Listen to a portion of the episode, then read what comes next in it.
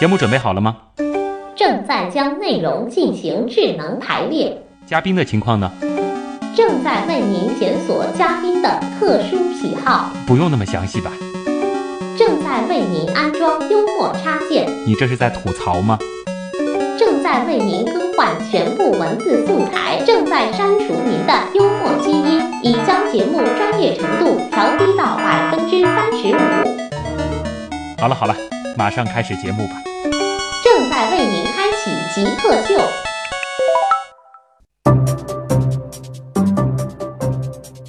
欢迎回来，这里是极客秀。我是每次有台风要来的时候，都会象征性的看一下气象云图，但发现自己完全看不懂的旭东。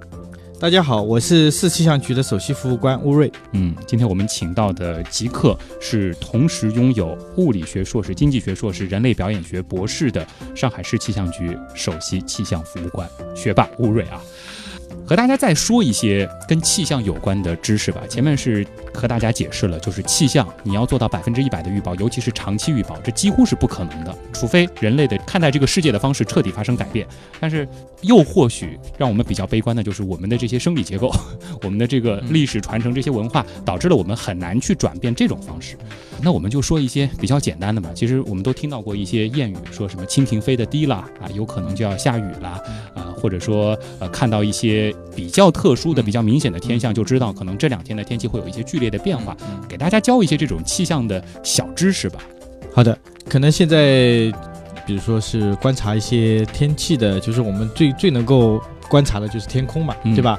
比如说我们早上起来，那个云可能会有一些钩状的，就是钩状，对对嗯对，有一些就是类似像，然后我们其实就有呃波动比较大的那种云了。啊，啊，那可能就是可能预示着我们后面呢会有一些比较强的天气系统会来影响了、啊，这个是之前的一些预兆了。嗯，可能民间就是讲那个天上勾勾云，呃，其实您说到这个勾勾云啊，让我想到就是前一段时间不是地震挺多嘛？嗯其实每每到了地震啊发生之后啊，有人就会说了，我前天在某个地方嗯看到这个云长得像嗯地震云，嗯一条一条的那种，嗯说是个嗯明确的指向了某个方向，这个靠谱吗？呃，这个如果从科学的角度来说呢，确实呃在历史上是出现过很多次这样的地震云的哦，啊、但是就说从这个判断上上来说呢，嗯是确实是很难的，哦对吧？这个都是其实我们讲的就是要反推嗯可能会推到，但是它出现的时候不一定真有。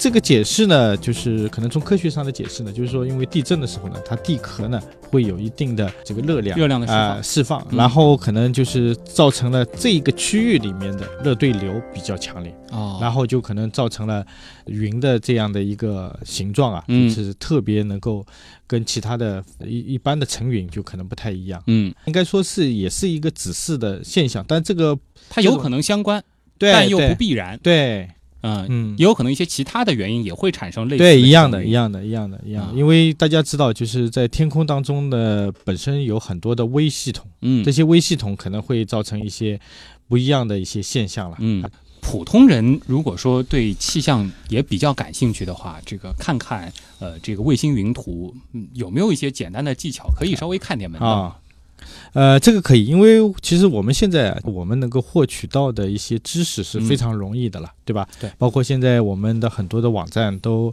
就是专业网站都会开放我们的一些预报产品。嗯这个呢，就是大家如果说是看一些天气图。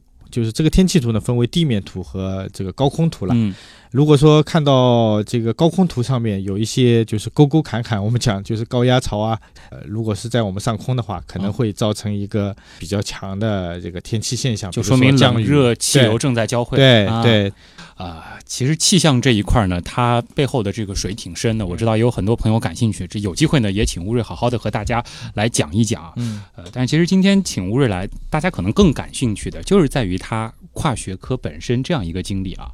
呃，在上半部分访谈当中，我们其实已经提到了乌瑞从小是对世界万物充满着好奇。本科其实也正是因为他对天象的这种好奇心啊，促使他从事了气象这样一个专业的学习。那为什么学完气象这个专业，进入到气象局工作之后，你会忽然去读一个物理学，再去读个经济学，最后还会读人类表演学？呃，这个跟我的 天性有点关系。嗯。呃，我本身是一个就是兴趣非常广泛的，因为我觉得呢，可能在就是我的这个本专业的这个过程学习当中啊，嗯。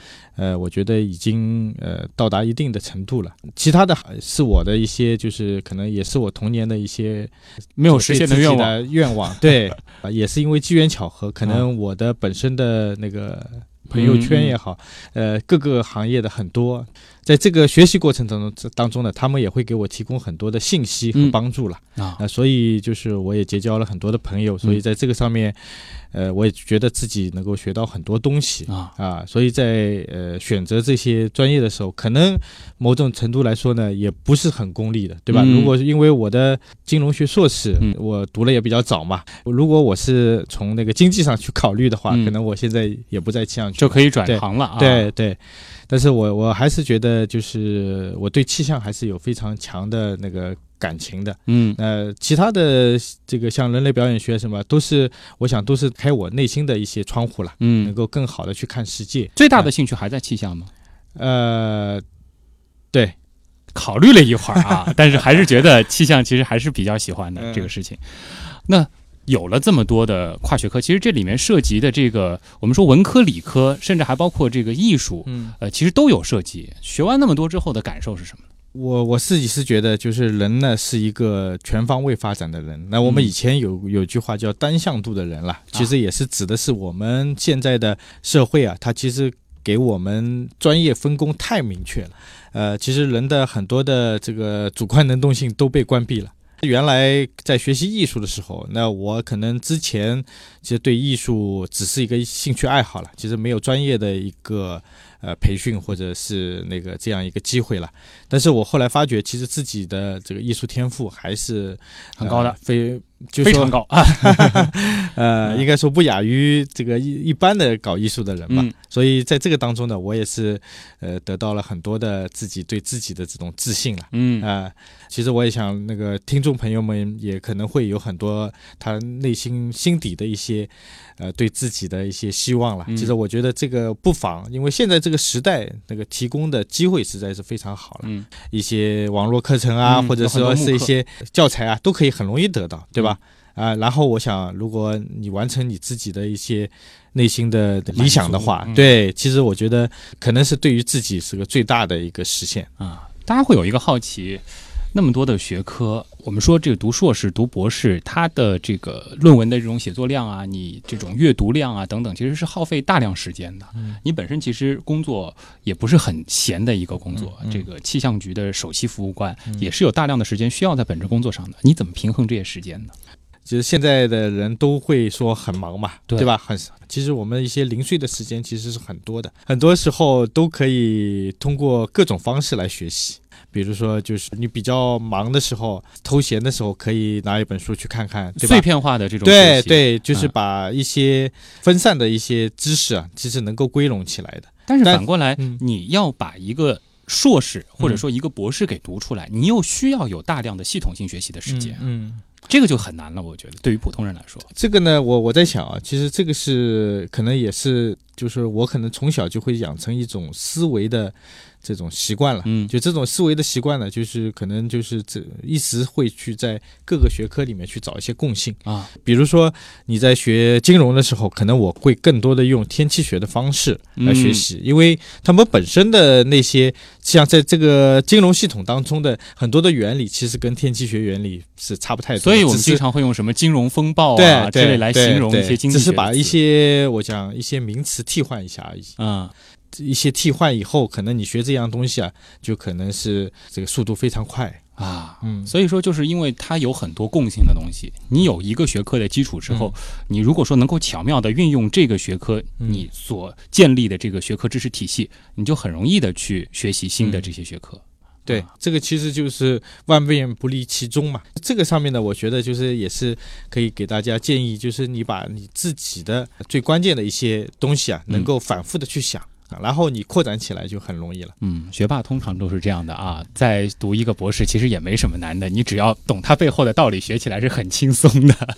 本次极客秀听到这儿啊，大家应该对乌瑞这样一个其实挺传奇的一个经历啊，有各种各样的好奇，还有包括很多想好好学习的、想立志成为学霸的朋友，关于一些学习技巧，可能还是有很多问题的。我们就把时间交给网友，进入问题来了。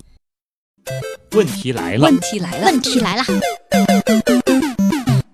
欢迎回来，这里是极客秀。今天我们访谈的嘉宾是上海市气象局的首席气象服务官乌瑞，他另外的一重身份就是同时拥有经济学硕士、物理学硕士、人类表演学博士，还包括一个国家二级心理咨询师。我们就进入问题来了。曹露露就问了啊，说乌老师看了您的简历啊，发现您学了非常多的和本职工作好像没什么关系的专业，那么怎么会有那么多时间呢？这个其实我们刚才回答了，你只要巧妙的去利用时间，用碎片化的东西，用一些技巧去进行学习。另外，他想问的就是，其实我对很多的知识也非常的感兴趣，但是我发现我通常对一个东西就是三分钟热度，嗯，怎么样克服这种状态呢？这个呢，其实是涉及一些心理学的这个领域了啦。哦，就是在其实，在学习的当中啊，其实是我们的一种自我功能的一种实现。嗯，呃，应该说就是说，其实我们人的潜力是非常大的，在呃一个小时里面，可能大家能够摄入的这个知识啊，其实是非常多的。但是为什么有的人可能他就坚持不下去呢？这个可能就是说，我们其实有个专业名词，就叫自我功能的抑制了。某种程度来说呢，就是他对你自己的认可啊，就在潜意识层面其实是很低的。我们说的简单一点，就是一种心理暗示了。嗯，如果你能心理暗示觉得自己是爱因斯坦或者是达芬奇的话，如果这种暗示能够深入到你的潜意识，那可能你在读这些东西的时候啊，根本不会觉得累，甚至可能就像是购物或者是去吃美食一样。但是其实有的人也会听说过这种自我暗示的方法，嗯但是往往自我暗示之后就会伴随着自我否定。我们怎么样真正让自己相信自己暗示的东西？呃，你刚才说的这样一个过程呢，其实就是会要花挺多的时间。哦，那就是要真实的了解自己真正的内在需求。嗯你内在的需求到底是什么？当然，我们知道，就是我刚才也是提了很多我童年的故事了。嗯，那就是大家知道，就是挖掘童年是你最这个原始的动力。但我们如果说现在的很多的动力啊，都可能都出现于父亲啊、母亲啊，或者是出现在我们周围的同事当中，对吧？比如说周围的同事，哎，比如有个人跳槽了，他学得很好，嗯然后你觉得我也想去学习，那我想基本上你跟他一样去走这样条路的可能性都是比较低的。这个动力还不够的强。对对对，这个就是要挖掘。你看所有的，比如说像乔布斯啊，或者是我们的巴菲特啊，你看他的小时候，他对他现在所从事的这些行业的这种动力啊，其实完全都是来自于他的童年了。嗯因为现在也给大家很多的选择了，对吧？大家其实如果换一个职业，或者是去选择一个就是工作，其实都是比较简单的。但是现在问题在于什么？你到底要什么？嗯，就是我们这句话，如果真的你觉得，哎，我找到了我想要的东西，然后你再去学习的话，嗯可能所有的问题都不成为问题了。呃，花路九九问啊，说你学了很多的知识，然后你也会利用不同知识它中间内在的联系去进行记忆，去学习新的啊，这是一种很讨巧的技巧。呃，但是另一方面，你学了那么多知识，他们中间又有一些关联，会不会产生这种知识之间的打架呢？这个当然有可能了，对吧？会记错一些东西。对，对对，如果说这个打架的话，我觉得可能某种程度来说，我对这些知识啊嗯，掌握的还不够哦，啊。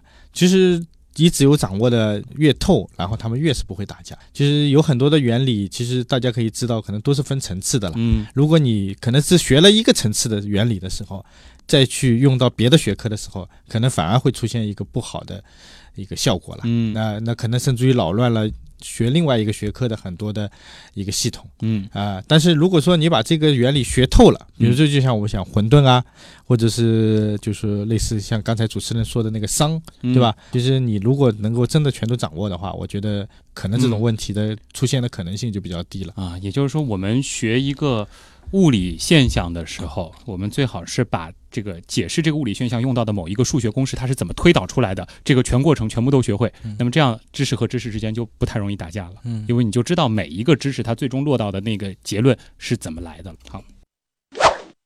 海之恋他问啊，他说，呃，其实我挺想吐槽的，就是你们气象局报气象的时候都很官方，感觉不是很活泼，呃，这个是为什么呢？是为了显示出你们很官方吗？应该说是比较专业，可能跟我们老百姓的一些对天气的理解可能会有一些差异啊。嗯现在的学科的那个科学的这种在学科当中的这个发展，已经是可能就是某种程度来说都是隔行如隔山了。嗯对吧？可能我们呢也是在探索如何用更好的这种大家能够呃接受的一些语言，能够更好的去理解天气现象。嗯但是某种程度来说呢，一些专业科学确实会跟我们的日常生活是要有距离的啊啊。这个也是其实，在我们呃其实全球的范围里面都遇到这样一个问题，嗯对吧？就像我们经济学的这个 CPI，嗯，对？吧？这种指数的话，但是我们如果说没有这样一个数据的话，可能某种程度上来说，我们对宏宏观的调控啊，也会出现一些问题的。嗯，那就是说，这个上面我觉得是要兼顾了，但是也不能说完全我们就是能够去执着于两边了。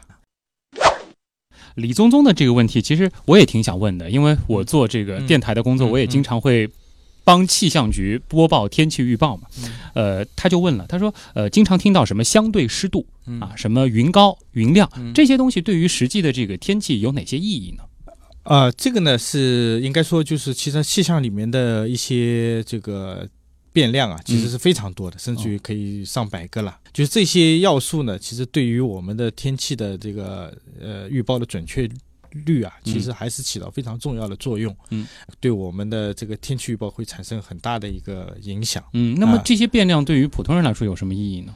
呃，对于普通人来说呢，比如就是说说像什么云高、云啊量啊啊啊，这个云高云亮呢，其实这个是对于一些专业的预报，就是哦对，比如说是一些航拍，嗯对吧？还有一些就是我们讲的那个那个飞行的那个特别要求的飞行，嗯那那可能对于这个云量云高啊，其实要求非常高的哦啊。但另外我们也可以讲一下，就是其实云啊，就天上的云啊，它其实是呃世界上最难以捉摸的东西、哦啊，就是去报云量。我们现在其实是是收集云量了，嗯云高，但是如果要去预报云量和云高的话，其实这是一个也是个超级难题吧？就我们无法预测某一朵云在什么时候对生成。对对对对，这个可能也是可能是提到世界可能前几前几个最人类最不可能解决的几个问题。这个是未解之谜了，等于是很难解决的一个问题了。对，呃，我们知道，就是其实气象学为我们的无论是这个股票啊、嗯社会学研究啊，很多的学科其实提供了很多的，我们讲那个可以说是一个那个学科的增长点了。嗯，啊那就干脆跟大家讲一讲这个股票和气象之间的这种共性吧。哦，这个呢，就是其实我读过很多的那个文献了。通过统计发现，就是那个，比如说的历史上的股灾跟天气也会有一些这个关联的作用啊对，这个呢，从某种角度来说呢，可能天气会影响某些人的心理，嗯，然后心理上面呢，又会最后就可能实现在那个股市上的涨和跌了，或者是哦抛或者买了。那所以的确有人是通过看天气预报炒股票的。最明显的例子就是，比如说我们的那个炒期货嘛，啊对吧？就期货的，呃，这个跟我们的气候肯定是影响非常非常大的。嗯就是每每年的那个玉米产量啊，嗯或者是那个呃，就是一些农作物的这些产量，都可能跟气候是紧密相连的。嗯所以，如果你能够很准确的预测到这个气候的变化的话，可能就是在这个市场上会产生一个很很很重要的一个、啊一一股力量吧。嗯对，但是我们的就是这种气候数据呢，啊。要转化成金融产品啊，其实嗯还是很难的，非常复杂的一个过程。啊。因为就是大家知道，这个就是尽管我们可以说去在这件事情发生以后去做一个推断，嗯。哦，说是怎么样一一条那个因果链这样推过来的，嗯。对吧？但是如果说我们要去从这个链当中去做一个新的这样一个产品的话，其实是要花很很大的精力，啊就是这个数学啊、物理啊、呃经济学啊，就是也是一个很跨界的学科了。嗯，这个当中还会有很大的风险。嗯就是这个风险，就是说，因为我们的预测都是在概率的层面上的，嗯，对，绝对没有一个说是个确定性的，对吧？啊都是一个不确定性的这样一个结果。哎，喵世界的这个问题，其实和您刚才的这一段还有一点联系。其实他可能也是听了前半段，我们也说到，就是气象现在很多的这个预报工作是通过计算机来完成的。呃，他就问了，他说，呃，如果计算机继续发展下去，嗯有可能以后气象局就需要一个计算机和维护计算机的工人就够了吗？嗯，呃，这是个很好的问题。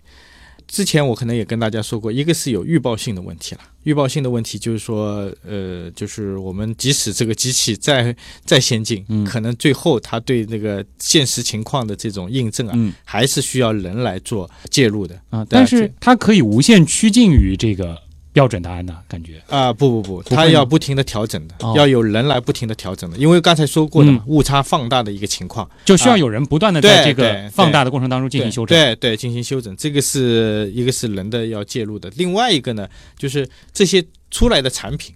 如何更好的？比如说，它现在可能我们觉得那些风压师可能可以直接来用，嗯对吧？但是可能一些复合的产品，专业预报当中的，比如说那个导航，就是这这一条船如何能够在跨几大洲、几大洋，嗯能够在这个油量啊，或者是它的那个速度啊，能够达到嗯最快的时候，那都需要人的介入的。啊就是它不可能通过单纯的这些数据产品，它就能给它提供这些服务了。哦，所以不担心失业。嗯啊、对对，所以就是我们现在把预报和服务啊，都是作为一个非常重要的方面。嗯可能我们平常人来说，得到一个温度就够了，但是嗯其实对于我们各行各业来说，还是有很多的对气象产品的一些要求。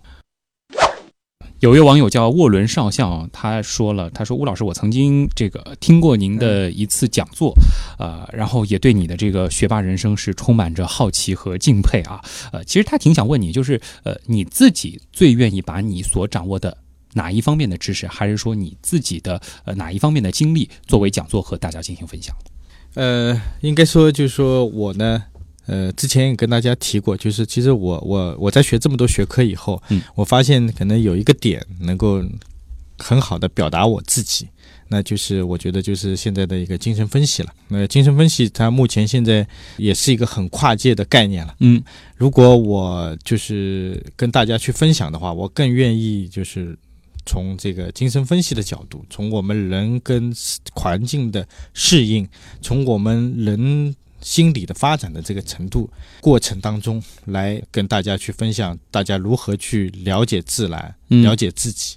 可能在这个点上，我很愿意跟大家去做交流的。所以你的这个精神分析方面的这个讲座，一定不会只说心理学，只说这一方面的东西。对对，我的就是很多的讲座可能都会融汇很多的学科，但是可能在一个点上，嗯，就是我们的精神分析了。嗯通过精神分析，能够真正看到世界，看到自己。嗯那这个是，呃，我我觉得我最愿意去做这样的方面的这个工作。其实听到这儿呢，我觉得您的这个经历，包括您的这个学识，这中间呢，好像会有一个因和果之间让我理不太清楚的一个点，就是其实你在接触了这个精神分析之后，你开始逐渐的了解到你自己真正需要什么。然后你你知道自己需要什么之后，你会不断的去获取更多的知识。那么获取更多的知识，你会更加的去加强你到底需要什么。但是这个最开始是因为你学了精神分析，知道了你需要什么，还是你一开始就知道需要什么，你去学了精神分析呢？可能有点像绕口令啊。对，这个是很好的一个问题啊。啊其实这个问题让我想起那个《黑客帝国》里那个尼欧，嗯尼欧怎么来确定他是这个世界的拯救者？呃，其实这个确实是一个非常并行的一个问题，对，就是你如何确定这个真的是你想要的？嗯然后你可能要付出很多的努力，才知道哦，原来我这个努力当中，我才能够真正去确认我所想要的东西，这感？觉有点像赌啊。对呀、对对。嗯但是其实，在我们的精神分析的过程当中，嗯其实或者说，就像黑格尔也曾经说过，就是人其实就是一张白纸了，嗯对吧？你写上去什么，可能你就最后就变成了什么了。所以这个过程当中呢，可能一开始是我小时候的很杂乱的或者很偶然的某一些理想或者一些期望，对吧？但是我真的去做了，诶，我发现在这些过程当中，我成为了我自己。嗯啊，可能这这个过程是最美妙，也是最玄妙的一个一个一个过程。并不是说我决定了我成为了什么样的人，对但有的时候这两者是交缠在一块对。对对，就是比如说，如果我愿意去投入，比如说我是去学这个艺术，嗯可能我之前。呃，我可能只会有一些很一丝的，就感觉的那个童年的一些，呃理想，嗯，但是我去把它真的实现了以后呢，哎，我的整个身心啊，就真的变成一个嗯呃热爱艺术的人了，嗯，对吧？这个可能就借用那个《红楼梦》里那句话，就是假作真实，真亦假。真亦假啊！最后回头看看，感觉好像一切是我自己推动了我啊、但是其实有的时候在面临一些选择，在找到一些兴趣的时候，你觉得这个还可以，不如去试一试。嗯，所以听完今天的节目之后啊，那些还在呃迷茫着的，还在嫌自己的时间好像不够用的啊，没法在一个学科当中钻得比较深的朋友，呃，也可以去想一想了。其实从现在开始来做，做你想做的那个人都不晚。对，就像你有最后的一跃，嗯，对啊就这 直接跳出了母体和那个西安的那个世界的本身啊。好，今天非常感谢乌瑞啊，上海市气象局的首席气象服务官来到我们的极客秀，把那么多的知识分享给大家。更重要的就是这种跨学科的这种思维方式啊，谢谢你，再见。那以上就是本周的极客秀，我是旭东，咱们下周再见。